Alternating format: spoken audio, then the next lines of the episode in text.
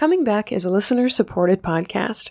If you like the show and want to see it reach more grieving ears and hearts, support Coming Back on Patreon at patreon.com slash Shelby Forsythia. My Patreon supporters get exclusive access to weekly grief journaling prompts and live grief hangouts with me. Pledge for as little as $1 per month and change or cancel your support at any time. Join this growing behind the scenes community now at patreon.com slash Shelby Forsythia. Thank you so much for listening to Coming Back.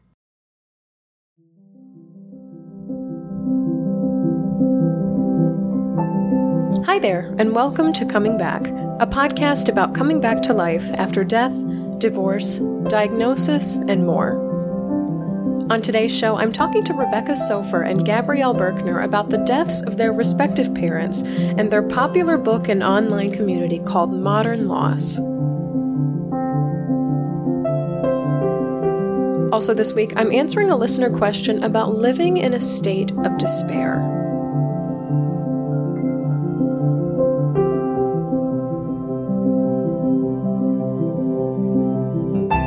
I'm Shelby Forsythia, an intuitive grief guide and coach who speaks, writes, and teaches powerful truths on grief and loss.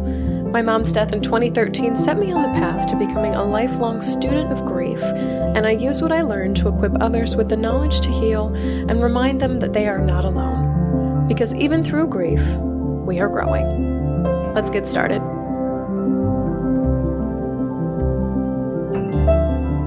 Hi, everyone, and welcome to Coming Back. Thank you so much for tuning in today.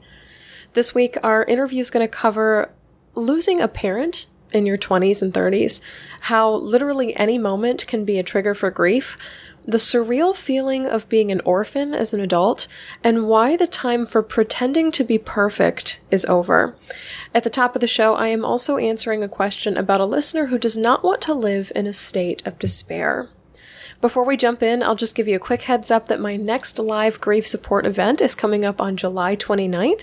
So if you are interested in sharing your loss story, asking questions about grief, and connecting to others in a group of people who literally just get it.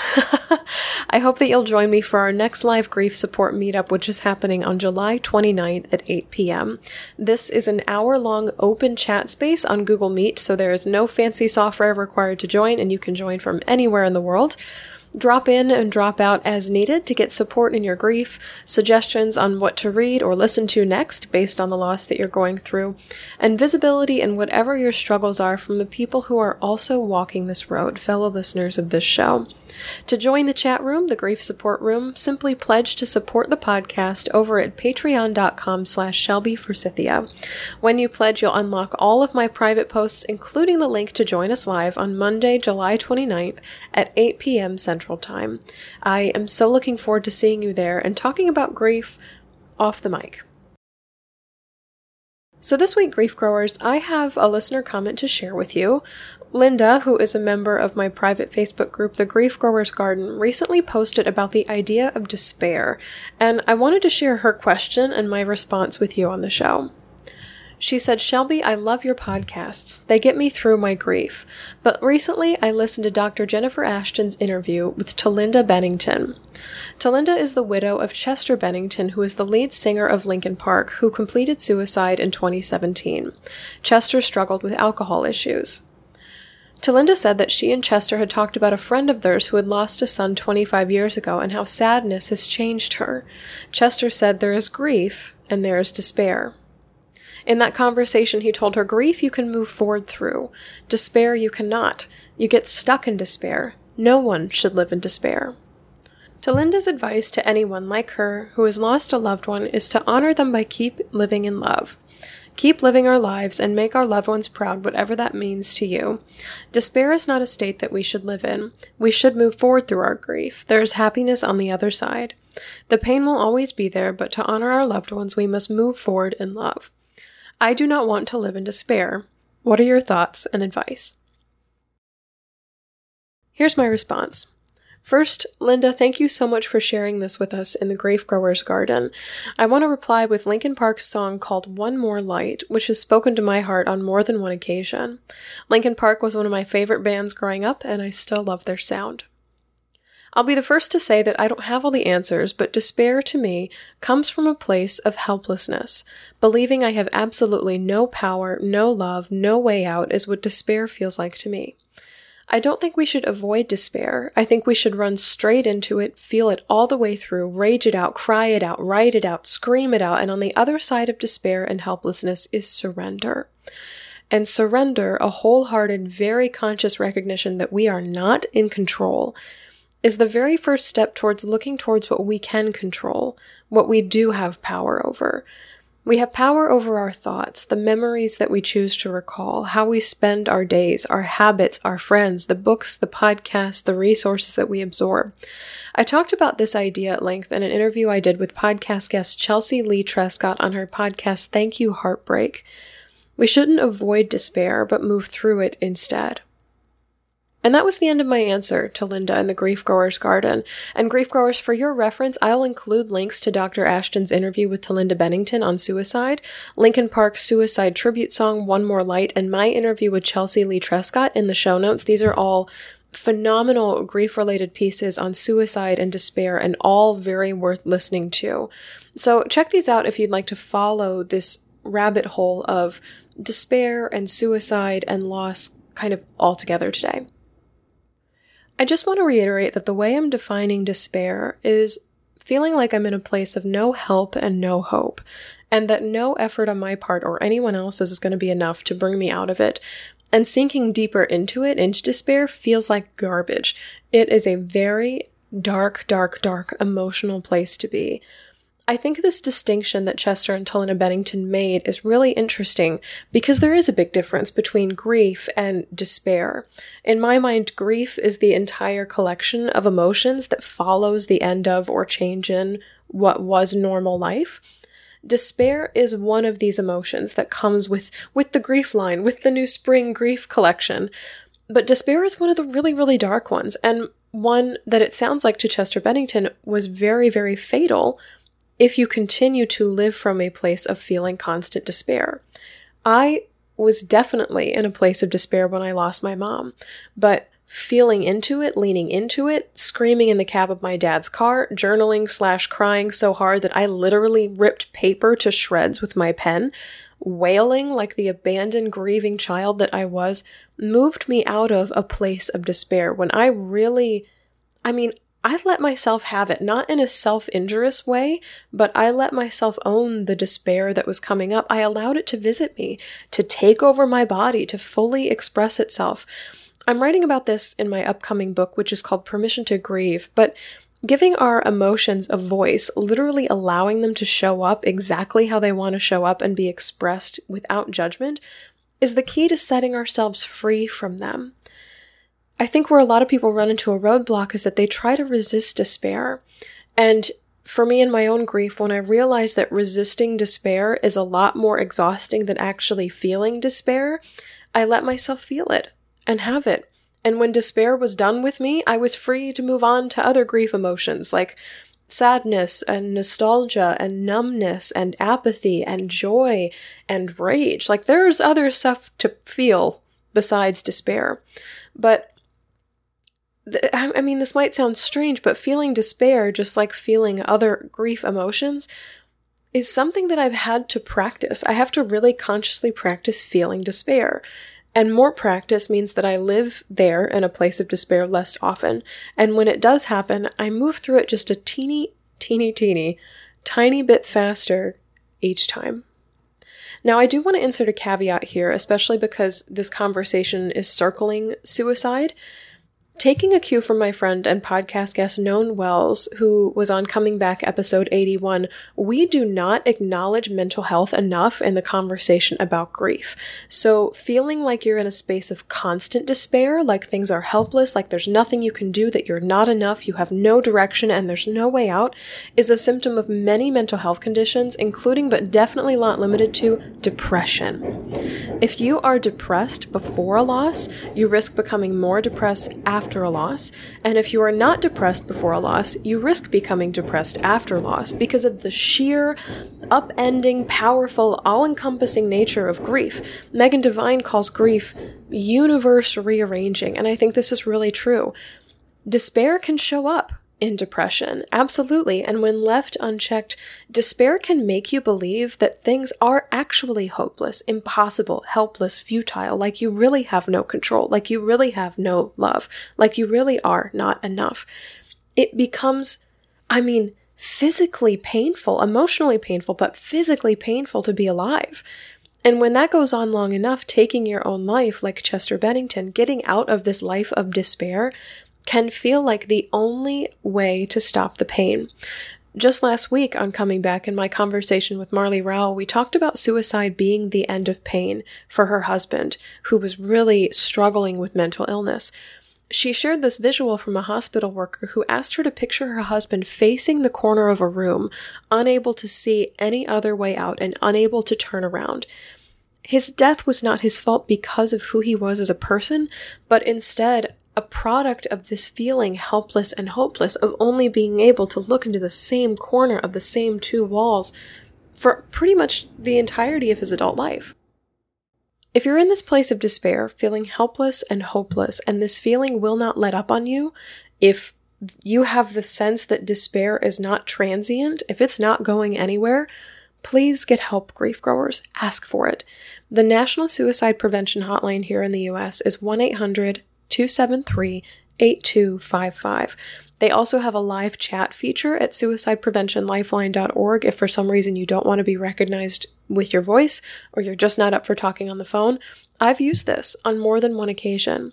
You might also try something called the Crisis Text Line, which you can access by texting the word HOME, H O M E, to 741 741. I have used that one as well in my really dark moments.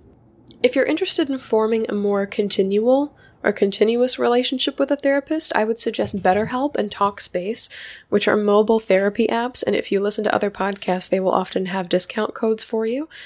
If you're just looking for a place to vent about grief and loss, and you do feel that despair is transient on its way out, but you need to do an emotional dump, I would invite you to join the Grief Growers Garden on Facebook. I am not a licensed counselor and never claim to be, but I have built a really nice community, a really lovely corner of the internet that is tender and empathetic to grief and loss of all kinds, and I would absolutely love to see you there. Grief growers, we cannot exist permanently in a state of despair. We cannot exist permanently in any emotional state. So, Acknowledge that despair is a part of grief and have the experience of it, but allow these other emotions like sadness and nostalgia and joy to enter the picture of your grief too. It's a package. Remind yourself that even in the aftermath of loss, there are some really teeny but powerful things that you have control over, like what you're looking at in this moment, what you're listening to in this moment, where you devote your attention. We can't prevent grief triggers from popping up, we can't really prevent being in states of despair.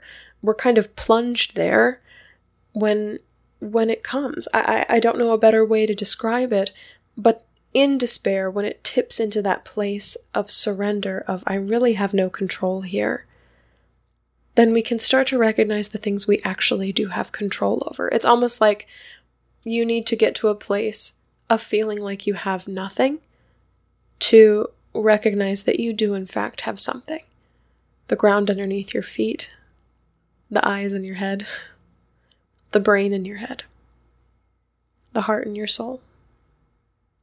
Yeah. Yeah. And know, grief growers, too, this week, that if things get to be too much, if despair is too heavy, if it's not letting up, if it is un ending and you are stuck staring in that corner, there is help for you out there. I have included the suicide prevention website and the crisis text line website in the show notes of this episode. You are absolutely not alone where you are. Next up, I'm talking to Rebecca Soffer and Gabby Birkner, who are co founders of the incredible grief website, Modern Loss.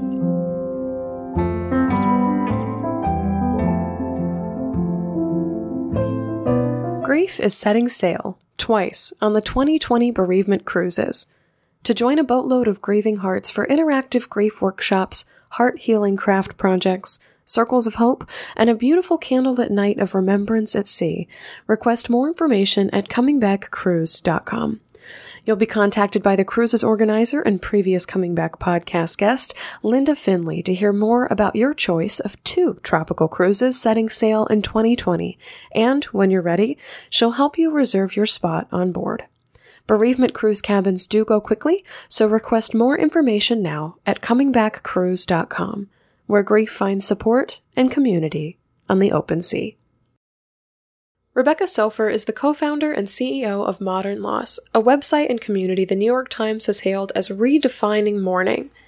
She's a former producer for The Colbert Report, having accompanied Stephen Colbert on his quest to meet all 435 U.S. House representatives. Rebecca co authored the book Modern Loss Candid Conversations About Grief, Beginner's Welcome, and is one of Spirituality and Health magazine's 10 spiritual leaders for the next 20 years. She lives in New York City with her husband and two little boys. Gabrielle Birkner, known to her friends as Gabby, is the co founder and executive editor of Modern Loss. She's a journalist and content strategist based in LA, where she lives with her husband and two children. Rebecca and Gabby, I am so excited to be sitting across the mic from you because I have leaned on your resources in my own coming back from the death of my mom in 2013, as well as suggested your book, Modern Loss, as well as your website, Modern Loss, to tons and tons of my listeners in my community. It's been very widespread. So I'm so just excited to share space with you. Uh, and we'll start where we start all of our interviews here on Coming Back. If you could both please share your loss story. Okay, so this is Gabby. And when I was 24, I was working in newspapers. I was an actually I was actually an obituary writer. I just started my career in newspapers. I was about 2 years out of college when I got the news that my father and stepmother had been murdered in a robbery. And all of a sudden, here I was, a recent college graduate, thrown into um, a life experience I certainly never expected to have and um, could not have prepared for. Um, all of my friends were also around 24, 25. Um, most of them had parents who were living and didn't know anyone who had been murdered. So they truly wanted to be there for me, and many showed up in really um, powerful and important ways. But they couldn't always intuit exactly what I needed um, in the aftermath of this loss, like being a 24, 25 year old and never having um, experienced anything remotely like this. Um, my lost story is that when um, my, my dad and my stepmother were murdered in their home in Sedona, Arizona, where they had been living for about a year and a half after moving from Los Angeles, semi retiring there. And um, they had a pipe that froze and broke. They called a local plumbing company. They sent a man who was a methamphetamine addict in prison for 10 years, out only for two weeks when um, he was sent into their home. And, you know, it was, it's this random, horrible story that um, never that I never wanted to be part of my life, um, and was. That that's the story that that brought this topic close to my heart. Um, and this is Rebecca. So this is um, definitely working with grief and loss is not something I ever imagined myself doing. In fact, I would have definitely chosen to not do something like this. But um, life has other things in store for us than what we think we have in store for it. And what it had in store for me was uh, straight out of grad school. I had just graduated Columbia Journalism School in New York City, and I was working at the Colbert Report, which is you know was my dream come true job and i was producing there and i just thought i was going to have this amazing career in political satire um, you know, like making fun of politicians for small salaries and just really happy about it. But I turned 30 um, my second year at the show, and I went on a camping trip with my parents to upstate New York. a place in the Adirondack Mountains. And it's where we went every summer. This was like our family vacation. It was very, very sacred to me because it was the place where we always came back to every year even though life, you know, and everything around us was changing, this, it was an island. It was like rock and trees and dirt and water. None of that changed. So this was a really amazing place for us to connect with each other. Um, and we had this amazing trip. It was late August in 2006. And at the end of the trip, we headed back to New York City in a very overstuffed Subaru Outback, um, my mom and dad and me. Um, and uh, when my dad has uh, an older son from another marriage.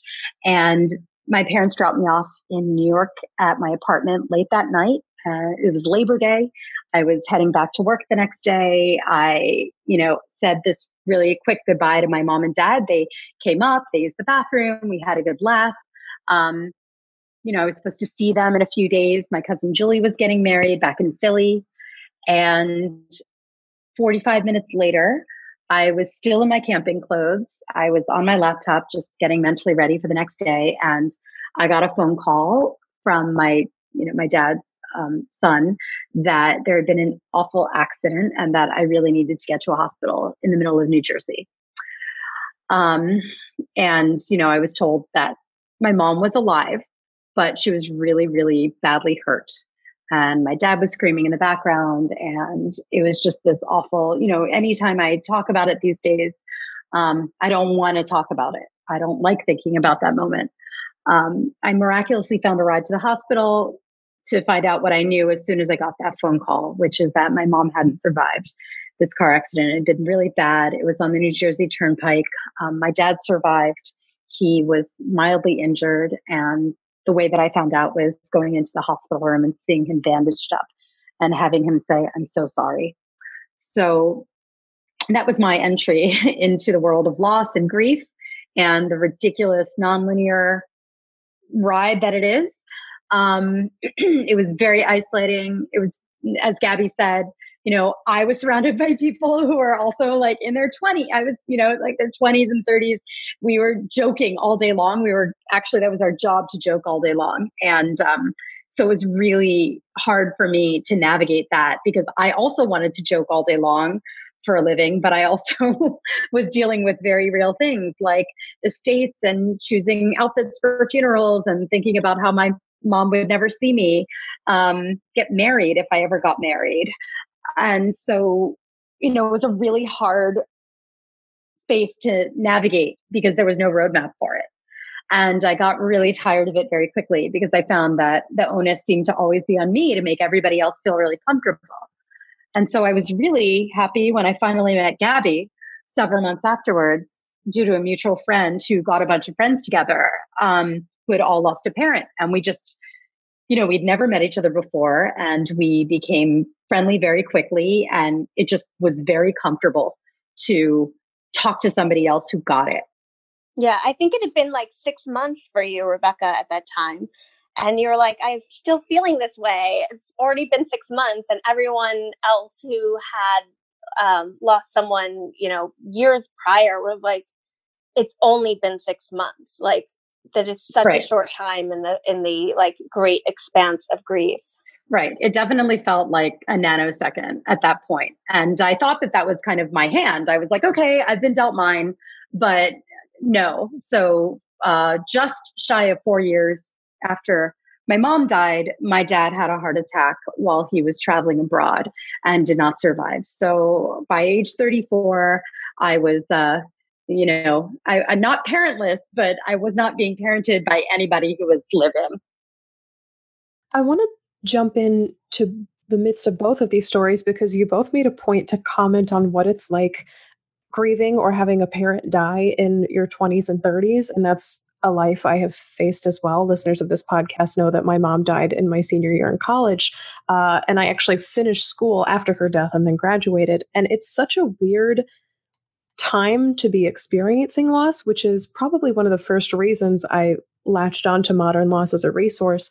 Um, and we talk a lot on this show about what 20 somethings are bad at while grieving, but I think there's a few things that 20 somethings are really good at. And one of them jumped out at me in the front of your book. It's the thing that you called the women with dead parents, which is like this unabashed nickname that stands in for the support group of 20 somethings who have lost parents and are pissed about it.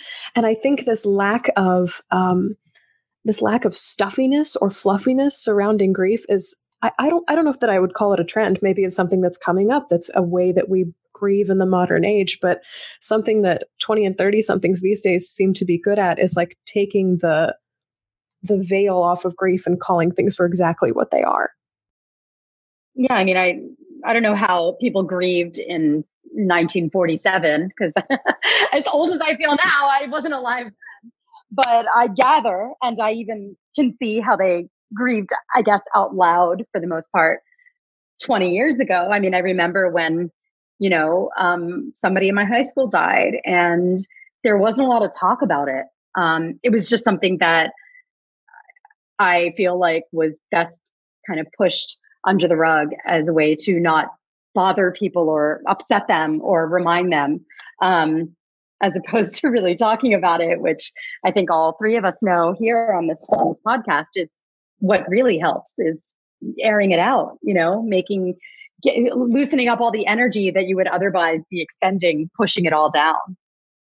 I think that was perfectly phrased. And it's something that, uh, that's, I, I don't know, there's, there seems to be this wave that's coming up of people who are getting better at grief because we're we're naming the thing.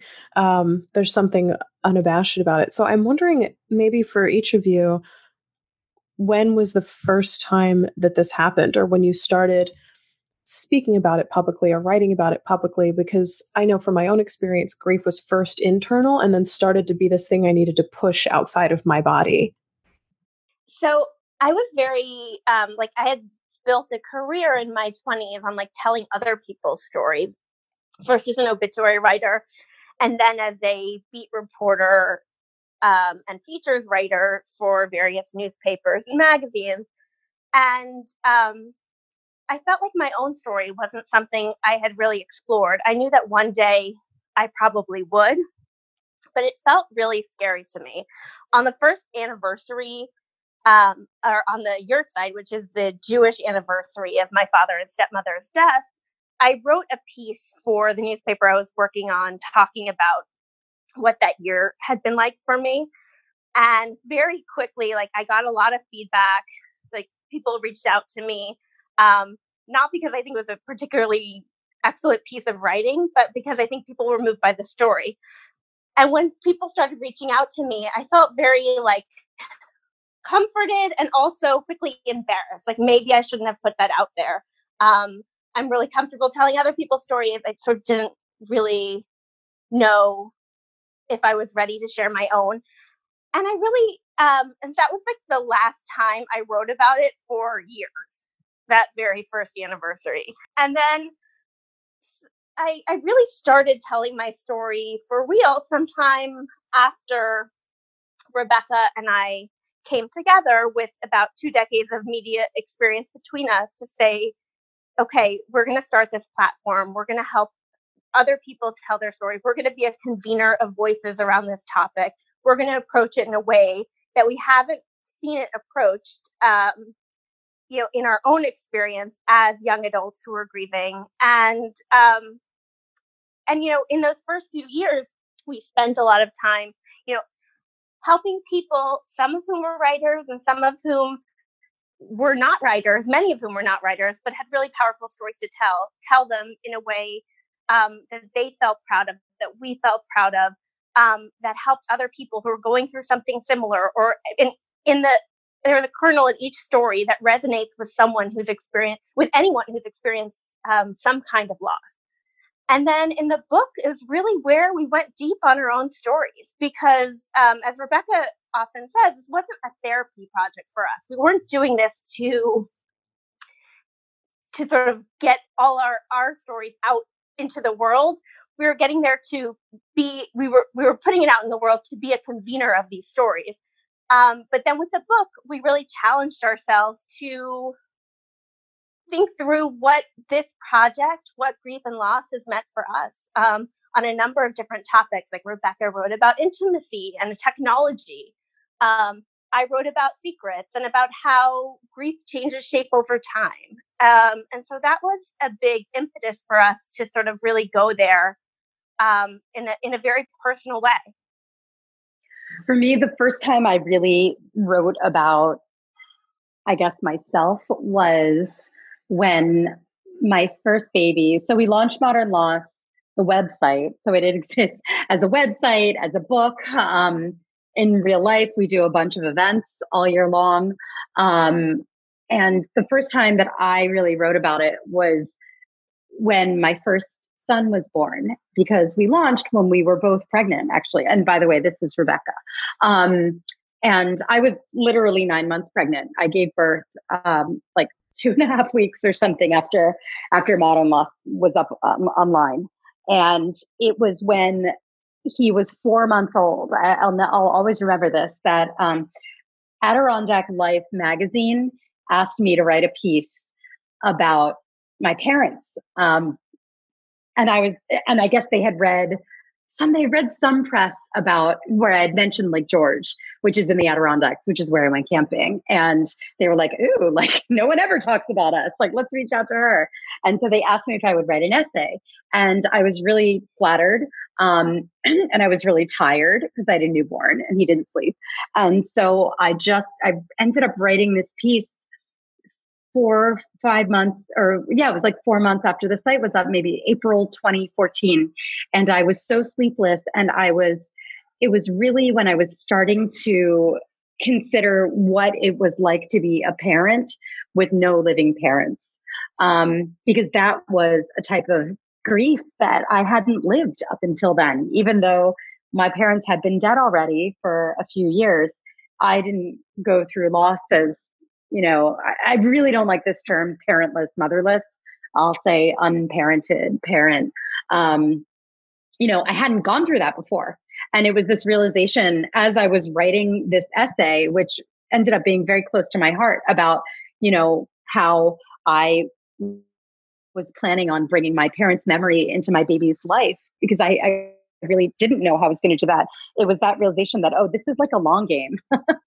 like, oh, I get it. Like, this is actually a marathon and it's not a mar- it's like an Ironman, you know, race that's going to last a really long time and it's going to have different bumps in the road and it'll have different, you know, I guess easy coasting stretches but okay i'm in my like okay let's figure out how to be a parent with a baby without being able to ever ask your parents for advice or have them hold your baby or have any grandparents on your side. Um, and, that was like really, really amazing experience for me because um, when I posted it on social media, I got a lot of great responses back from people who also were going through something similar. And I definitely didn't know a lot. I, I did not know and still don't know a lot of people who have lost both parents at a relatively young age.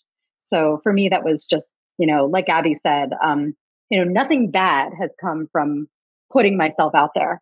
It's just that it wasn't necessarily what I set out to do. Right. I was thinking about it actually this morning. Rebecca was talking about what it was like to to have a baby. Um, you know, in the aftermath of losing both of her parents. Um, you know, I lost my father and my stepmother. My mother is still alive. I was watching recently when um, Prince Harry and Meghan Markle brought their baby out and and introduced the baby to obviously the world, but also to um, grandparents. And so many of the triggers and grief are actually happy events that you are wishing that your loved one could have could have been there and also like mundane moments that you that you just know that they would um, find something so funny or roll their eyes along with you. Um, but there's just like there's these beautiful moments of our lives that are I wouldn't say marred, but changed for sure um, by having ha- lost a parent um, earlier than many of our peers. Yeah, that's something that's come up uh, in my own world as well. And it's something I kind of refer to as the lens of grief. It's like this whole experience isn't necessarily bad, but now I'm seeing it with the lens of grief and it's different. Like nothing, I don't know that anything I ever experience ever again will be a hundred percent all good. There's always like that lingering 0.005% of like, ah, I wish they were here. Totally. There's no all good. No, that's not life. There's never any all good in anything, even if both your parents are, you know, sitting on either side of you, holding you tight, right? Um, so it's just there it's shades of gray and sometimes the shades are darker and sometimes they're a lot lighter and they resemble white a lot more Um, but it's just the, even the happiest moments. And I just think also some of those moments, like Gabby said, are counterintuitive. Um, I mean, so yes, there are big moments, but for me, I, I was surprised that say the night before my wedding, I was so petrified of not being able to get through my wedding ceremony. Um, I got married in 2009. My mom died in 2006. So I was just terrified of getting married without her to the point where I actually got married in rural Massachusetts, which is absolutely not where I grew up. Um, and had everybody come to this like corner of Massachusetts to see me get married on a farm with goats. It was truly beautiful. Some of the be- most beautiful flowers I've ever seen. beautiful. It was. Um, we all we were blissfully ignorant that there were ticks everywhere at that time. So yeah, it was really nice. But um, it was a great ceremony, and it was actually just a really fun wedding. My wedding was amazing. Gabby was there. You know, so many friends I had met over the previous couple of years in the wake of my mom's death were there. Um, so new friends, old friends, people who were my mom's friends who had known me since before I was even you know, a twinkle in her eye were there. And I, I had thought that that was going to be a very hard moment for me, that I was going to be crying, you know, all day, that I was going to be melancholic. Um, instead, I just like got down to, you know, I had this 13 piece funk band and it was one of the best nights of my life. Um, but, you know, there are nights like one of our contributors in the book, Kate Spencer. I love what she wrote because she writes this amazing piece about how everyone thinks it's going to be your wedding day. But sometimes it's like the night that the Kardashians air and you're watching Kim Kardashian and you want to call your mom and chat about it. And it's like that familiarity isn't there. Um, and of course, it's the quotidian that gets you as much as the expected big moments. And I guess the takeaway of that is that any moment is a trigger. like, you know, you never know. Right. Like we do we do sometimes do content warnings, but rarely because it's so like anything, life is a trip for someone who's experienced grief. Just as you said, Shelby, that um that uh like nothing is ever like untainted by grief once you know it. Um like everything can be a trigger. The cereal aisle can be a trigger. Like you share a name with Rebecca's mother, you share a first name with Rebecca's mother. Like you just never know um, what is going to trigger someone in any given moment. What then helps you come back? Because if everything in the world has barbs on it, and if everything is a trigger in some form or fashion, or can be, if you if your brain makes the connection in that moment, or however your grief is manifesting that day, then what does like pull your boots back down to the ground, for lack of better phrasing. When you say pull your boots, I mean, are you talking about what gets you through the day sometimes or what spurs you on in general and gives you, you know, an ethos on life? Oh, I think both. I think the first is is tools for coping in this exact very moment, but also I think some of our tools can be fuel for moving forward as well, yeah. not moving on, moving forward and yeah. keeping momentum. I don't have as many of these as I did in the early days. And when I say early days, I actually mean like many hundreds of days, maybe even more than a thousand days. So I just want to be really clear that I was in the shit for much more than one year. Um, you know, at first it was like two different parents, years apart, just as I was kind of coming to from my first my first parent's death. The second one died, and then I kind of had to come to terms with like the very, very, very weird, um, surreal feeling of being a literal orphan, um, you know, an adult orphan, I guess, um, who didn't have kids, who didn't have anybody before her. It was very weird. Um, so it took me a really, really long time to get to the point where I could actually envision the long view. Um, in those days, and I still have them sometimes, um, depending on what's going on, but v- very, you know, much fewer and further in between.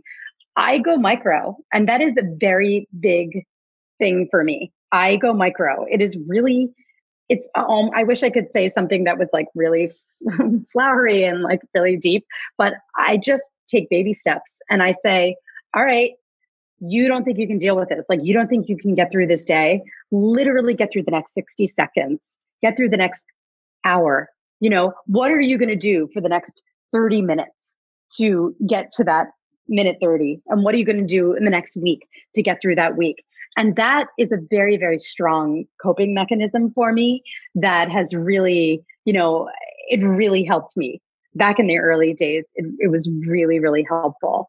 Um, another thing is you know i think like you it's very easy to carry the weight of the world on your shoulders. We're living in a really terrifying time right now. Um, you know i mean i would assume that you agree you know you kind of navigate the world and wonder what's going to get you. Is it the climate? Is it you know an active shooter? Is it i don't know. Yeah. Someone who has extreme political tendencies than you do? Um i don't know. Um so you just kind of come to this point where you're like, okay, everybody is dealing with something. Everyone is traumatized from something. Maybe it's grief from death loss. Maybe it's grief from something else. Um, and we're all just muddling our way through. So you just realize, oh, we're all survivors. We're all survivors. So like, I can do this too. Yeah. Um, something that my father said really helped me um, in the early days um, because you know i had so much good advice from him i had 24 years of advice and so um so in the beginning the only thing he missed in my life was really my grief um now i feel like oh he's missed so much more he's missed you know so many um you know world events he's missed my marriage birth of my kids um you know mi- missed so much more than my grief but in the early days like I really felt like he was very close to the surface of my life. And one of the things that he had said, which was he kept it on a post it note on the side of his computer monitor, um, was it's not necessary to react. And um, it's really easy to be triggered by like very little things that people say in the aftermath of loss because people say a lot of like dumb and thoughtless things, not because they're said with malice, but because it's really hard to know what to say. Um, it's really it's really tricky, and so learning not to react to everyone who said they're in a better place or it takes this long or um, at or any kind of sentence that started with at least you know i was able to say okay that's them like not knowing what to say in any given moment to make me feel better and this is me with like living with my reality and those are two different things. So really like putting um the things people said in perspective and learning to glom on to the like the powerful transformative things people said to me. And two of those things and i know rebecca's heard this story before um, are very paradoxical things that really helped me in um, the early days and in the long run. Um, my um, friend Molly said to me, uh, "Don't expect too much from yourself. Like every day that you, she, I think she said, every day that you get up and brush your teeth and don't kill yourself, like you should totally pat yourself on the back for doing that.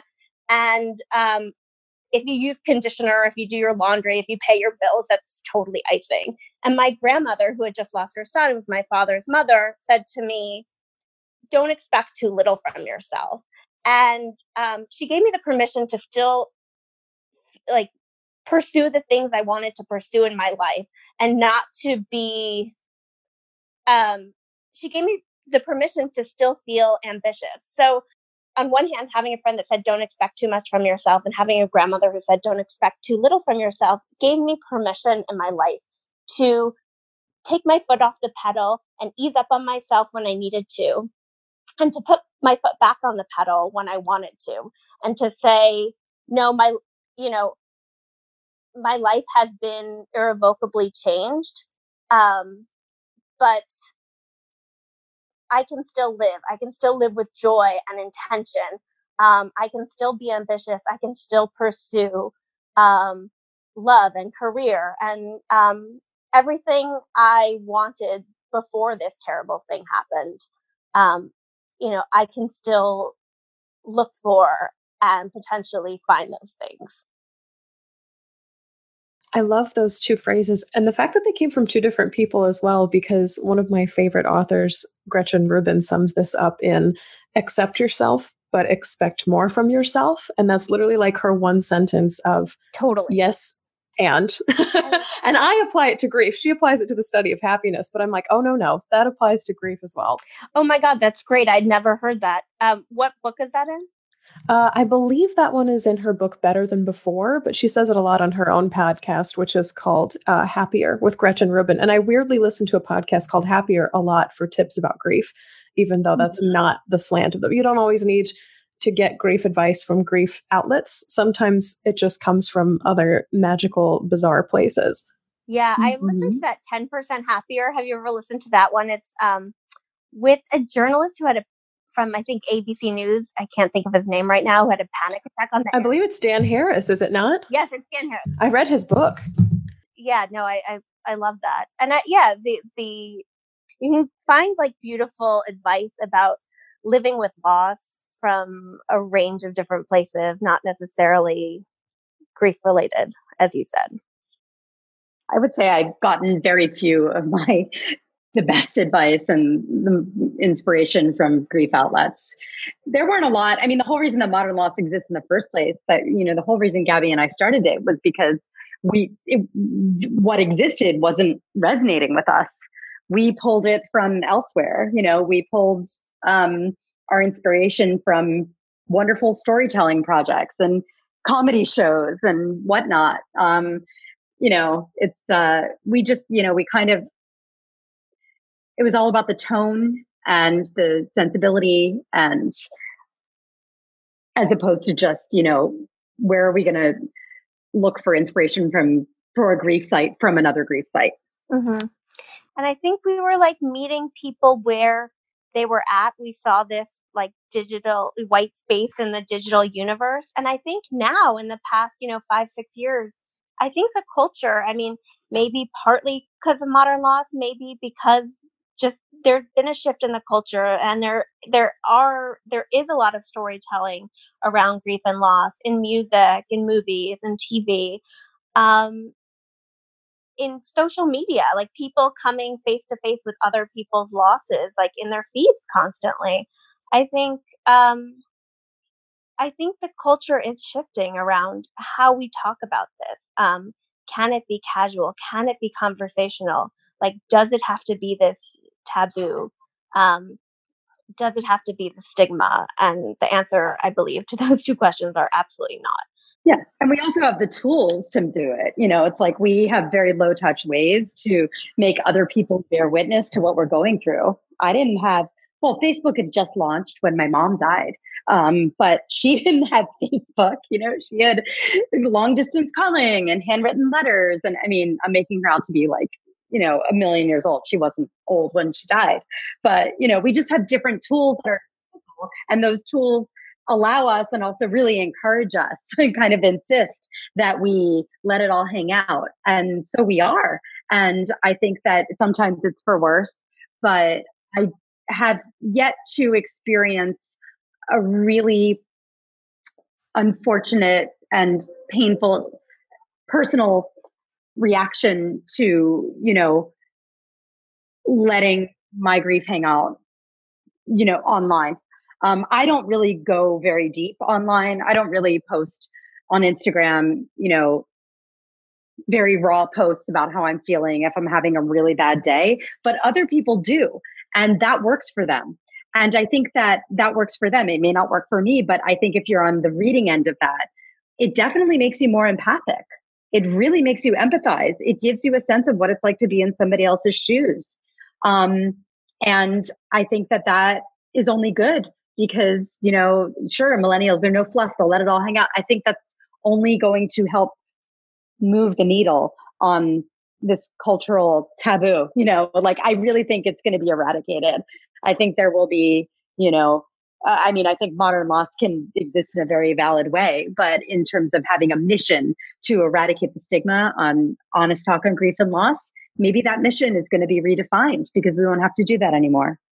I think that's a perfect segue to let everyone listening know where exactly they can find Modern Loss, as well as your book and maybe what's coming up next. So, our website is modernloss.com, and our book um, you can find at any local independent bookstore, also on Amazon, Barnes and Nobles, IndieBound, um, wherever books are sold, as they say. Um, events. Like one of the really powerful things about traveling around the country uh, with our book in the year after was doing live storytelling events and panel discussions where you know we you know with with the live storytelling helped people tell their story in another in another medium. We also really wanted when we launched to to we were very mindful of the fact that we didn't want modern loss to just be digital dust. We wanted it to be something that could be held in your hand. So we were lucky enough to have a book come out. Um, we wanted it to be something where people could see and you know get, glean you know each other's reactions from their energy and hug each other and have a laugh and share a drink and so we created live events um, and so what's been really amazing about seeing modern loss evolve over the last five years is that it really does exist in many different medium and it exists in, on different planes and people are able to get what they need um, from each of them. You know like if you're somebody who really doesn't want to put it all out there but wants to feel like part of a community even if you don't want to speak up you can exist online with us. You can read our pieces. You can be in our closed Facebook group, which is something that I think you're a part of it, Shelby. Um, it's an amazing thing. I mean, people let it all hang out. Everybody is amazingly supportive and people feel comfortable sharing their innermost experiences with others because of the very fact that these people are not the ones closest to them. It gives them a certain freedom and anonymity to do so. Um, if you're somebody who wants that and also wants to actually have a coffee with somebody and talk through something, we have live events. And one of those um, you know, my favorite kind is our live storytelling events. And we've done many, many of them to date around the country. And we integrated them into our book tour last year when Gabby and I trotted all over the country. Um, and, and I think we did a handful, like four or five of them, where we had a lineup of five or six people. Um, wherever we had book contributors and could fold them into the lineup, we did so. Um, for example, in LA, we had Kate Spencer, who's a comedian and podcaster who she has a great piece in the book and she told a story. We have Anthony King who wrote a piece for the book who actually just co-wrote the Beetlejuice musical on Broadway was just nominated for a Tony. Um, Yassir Lester, who writes for, wrote for girls. Um, and so, you know, each, the tenor of the lineup took on a different form. You know, it, it was different in every city we went to. LA, it was very entertainment based. Um, and it's just so great because each person gets five minutes to tell this narrow slice of their grief experience. It's it's a narrative arc. It's not just like this happened, then this happened, then this happened. It's we give the person the chance to talk about a specific incident or a specific change in their lives that they've noticed as a result of loss. Um, and it's so great because it cracks everybody open in the room. And when you have everybody cracked open in the room, then they're ready to share with each other. And so if you have drinks afterwards, you know, or cocktails or whatever, book signing, people are just re- they go up to each other and there's no preamble. You they're able to like dive right in because they've been given this hour long invitation by six other people who went deep. Right. And um, it's it's amazing what people say transforms them. I mean, we've gotten so many notes over the years. Just thank you so much for letting me and helping me tell my story on the website. And for some people, they have already written their story, but something about speaking their their truth aloud, like, is a really is really transformative for them. It's like owning their narrative for the very first time.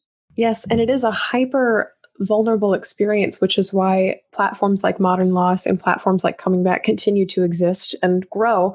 Uh, because I think there's like a there's a craving in the world to get to that deep level, and maybe it's because we're speeding along, maybe to do it more quickly than we used to back in the day, but maybe we're just craving more vulnerability and more exposure and more. Uh, yeah, that's exactly what I'm carrying under the surface too. Yeah, yeah, I think that the time for pretending to be perfect is over. Ooh, that's so yeah. radical.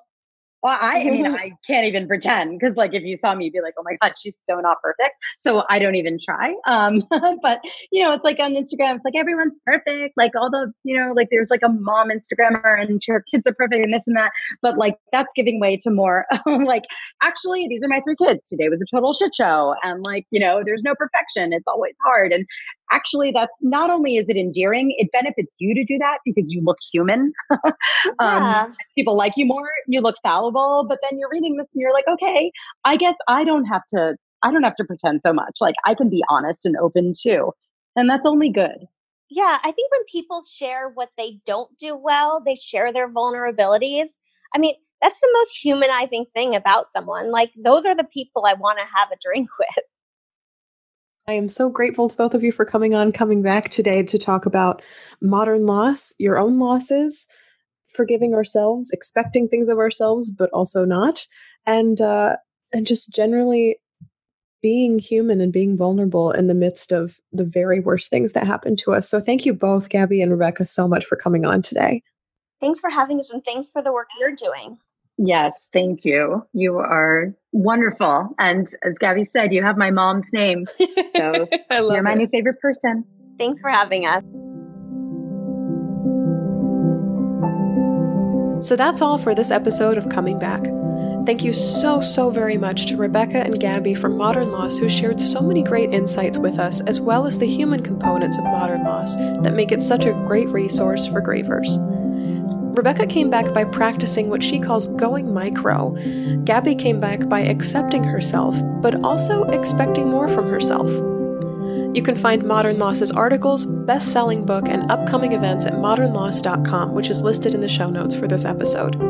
You can also join Rebecca and several other grief conversationalists at the Kripalu Center for Yoga and Health leading a grief retreat from July 28th to August 1st, and that's located in Massachusetts. To keep this little grief podcast going and to receive insider bonuses like weekly grief journaling prompts, podcast swag, and live grief support meetups, pledge to support the show at patreon.com slash Shelby Our next hangout is July 29th. Thank you so much this week to Mona, who became a Patreon supporter over the weekend.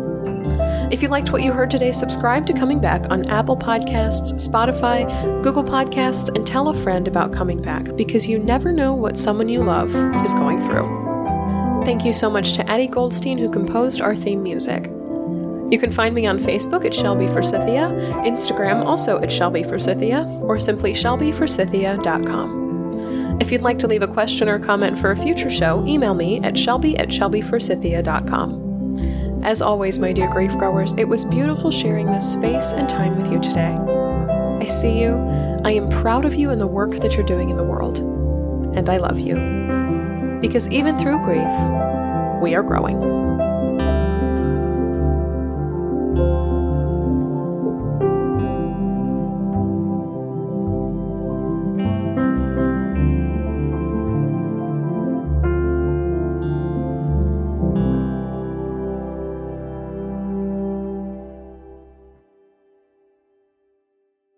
One grief coaching is a powerful way to sit across from your loss and say, What do you have to teach me?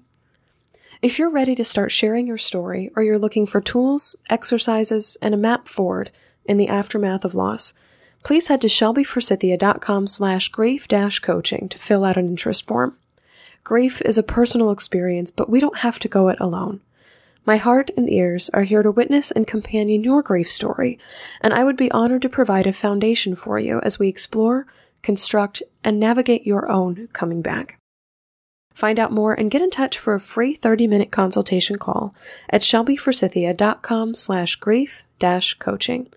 Give your grief the gift of coaching at shelbyforsythia.com slash grief dash coaching.